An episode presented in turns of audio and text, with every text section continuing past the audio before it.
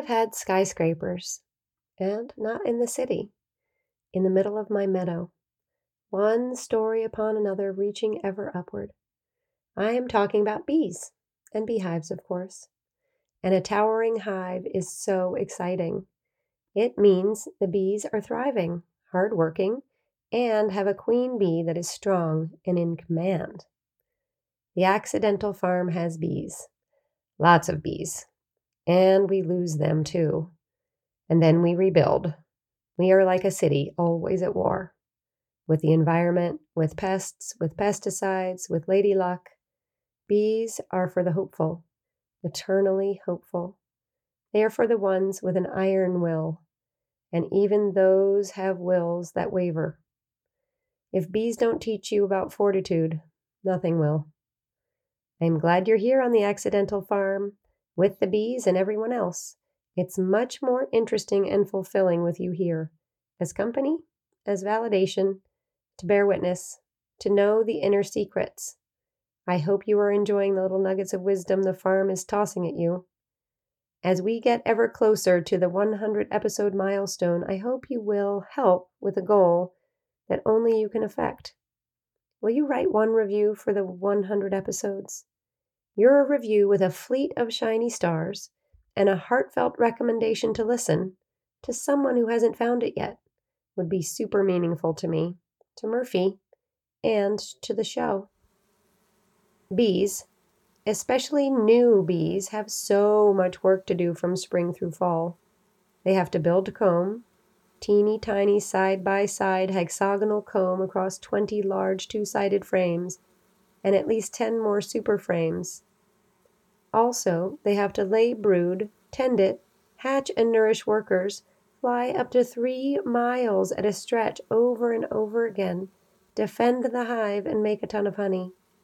And they are not thinking about you or me at all. We take honey from them but we try not to harvest any of the honey that they need. They make the honey single mindedly to feed themselves and their babies and to make it through the winter. Hopefully. I have been at it with bees for several years. Some years are better than others. Some years are better here than they are on a state or national average. That's good, right? We must be doing something right here. But can you really feel that good when bees all around you are dying? Last winter, we lost all our hives.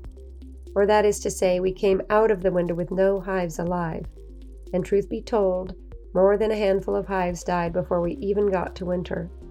From attacks by a preponderance of yellow jackets, by an infestation of wax moths, yuck, and by just being weak hives. Some just are and they can't do everything they must do to make it. It's just like that. Nature is a cruel mistress. So, what do you do when you lose all of your hives? Throw in the towel? It is tempting. That's the truth.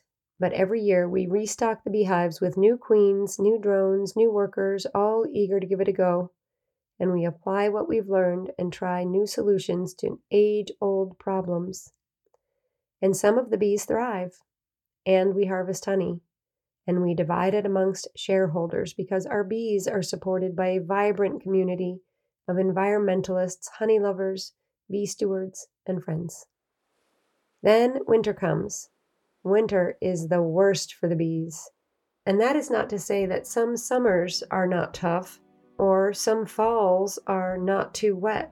It is to say that the snow and the fluctuation of temperatures and the wind and the moisture and the limited hours of sunshine are collectively depressing and nearly impossible to survive. And many times the bees will get through to March only to die on the threshold of spring's doorstep. That's a devastation. This winter, one hive succumbed to wax moths, another flat out expired. A third and fourth were weak that left eight relatively good hives with a glimmer of hope to make it through the winter. And what did we do to help them? Covered them with waterproofed insulation, kissed them good luck.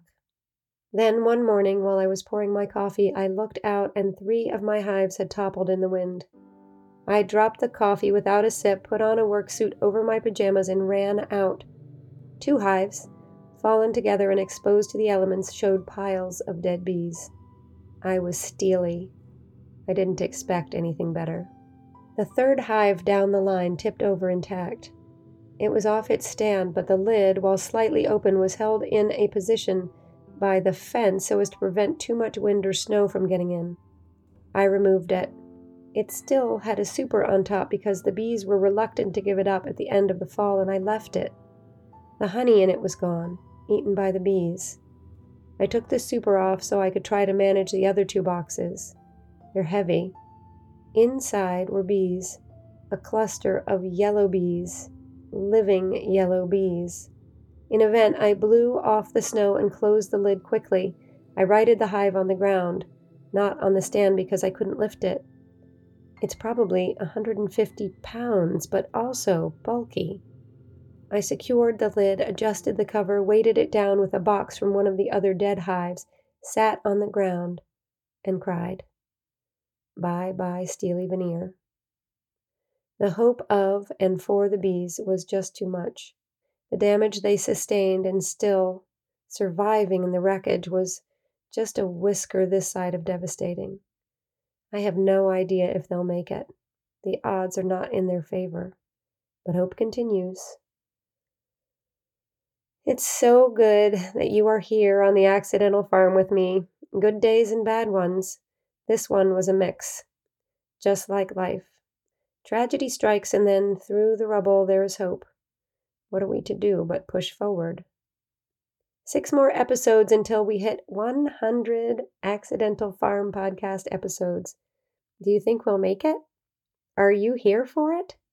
I am so glad you are, and I hope you will honor all of these stories with their hope and their heart and a little bit of hilarity by writing an excellent review on Apple Podcasts.